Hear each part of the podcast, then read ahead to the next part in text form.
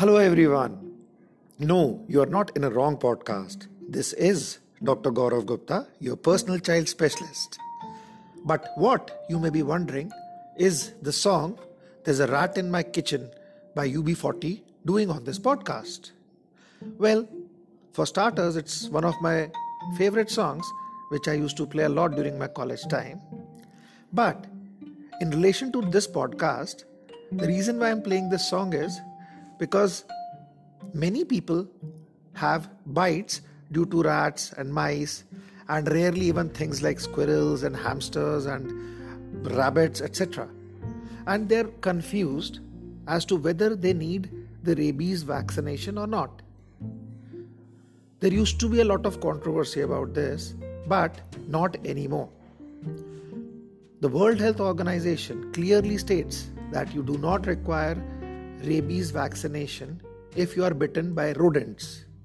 Now, rodents, as you might know, includes the small, tiny, furry creatures like rats, mice, even rabbits, hamsters, guinea pigs, et cetera. So, if you are bitten by any of these, please don't panic. You may still need a tetanus shot. You may or may not need antibiotics depending upon the severity of bite. But one thing that you do not need is a rabies vaccination, because there has never been a documented case of rabies happening due to bite from these small creatures. Now you may ask, they are mammals and rabies can occur from the bite of any mammal. So why do these creatures not cause rabies? Well, it is supposed that this is because these small creatures are very likely to actually die if they are bitten by a rabid animal, and thus they are not going to transmit this infection to any person. Please remember, ninety-nine point five percent of all rabies is caused only and only by dog bites. The rest of the zero point five percent may be due to cats or bats, or even sometimes large animals like cows, buffaloes, et cetera. Monkeys may also occur in certain areas where they can cause rabies, especially in uh, hill stations like in India, like Shimla, et cetera. So these are the reasons and the animals which can bite and give you rabies.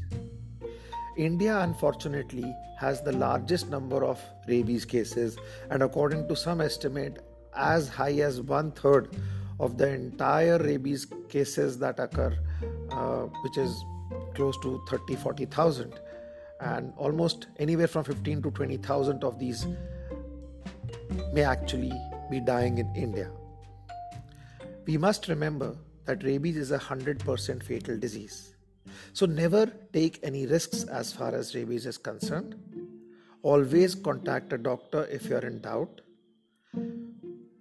The W H O classifies bites as category A, category B, and category C. In very, very simple terms, though this is not entirely accurate, category A would be licks on normal skin. Category B would be scratches which do not lead to any blood coming out, and category C would be proper bites or bites or scratches where blood actually comes out.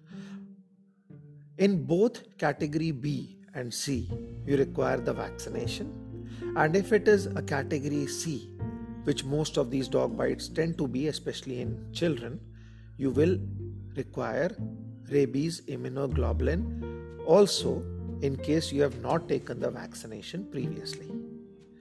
I know this sounds confusing, and therefore I always tell parents to contact your pediatrician. If you have a dog, cat, or monkey bite, but if you are bitten by a rodent, don't worry, you do not need rabies prophylaxis. That being said, I always encourage parents to take the rabies vaccination for their children, because children have a tendency to get bitten on their face and sometimes on the arms. And then, because they are scared of shots, because they know that if you get bitten, you will be given injection by the doctor. They may underreport, misreport, or not at all tell anybody that they have been bitten by a dog.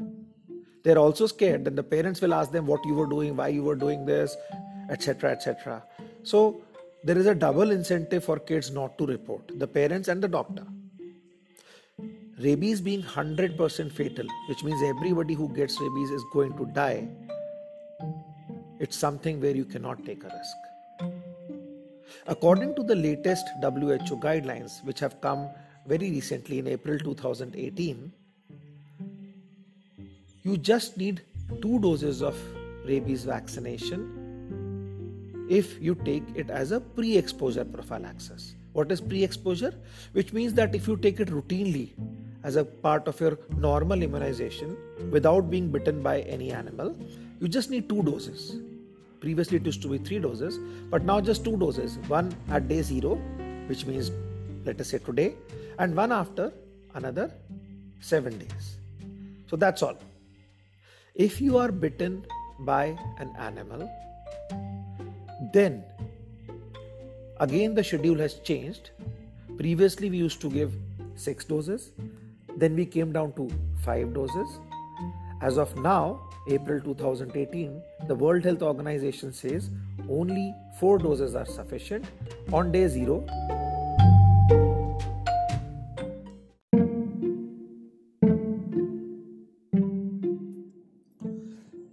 On day zero, day three, day seven, and between fourteen to twenty-eight days.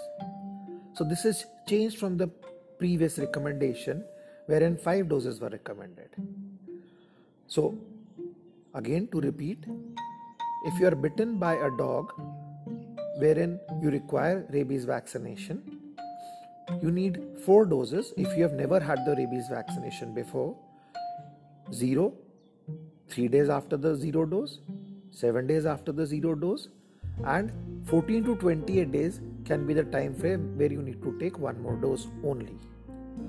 If you have already taken rabies vaccination previously for any reason, then you just need two doses, and these can be given at day zero and day three.